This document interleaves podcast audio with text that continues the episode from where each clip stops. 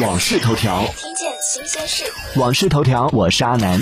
据天眼查 A P P 显示，四月二十三号，腾讯公开了一项社交账号的单向好友检测方法、装置、介质和计算机设备专利，申请日期为二零一九年十月二十二号。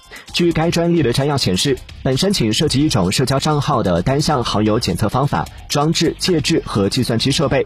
该方法操作简单，无需发送大量的冗余信息，提高了单向好友检测的效率，减少了系统消耗。终于等到了官方工具了，只是这一侧不知道又有多少一直在努力维系表面和平的塑料群要崩塌了呢？订阅关注网讯头条，听见更多新鲜事。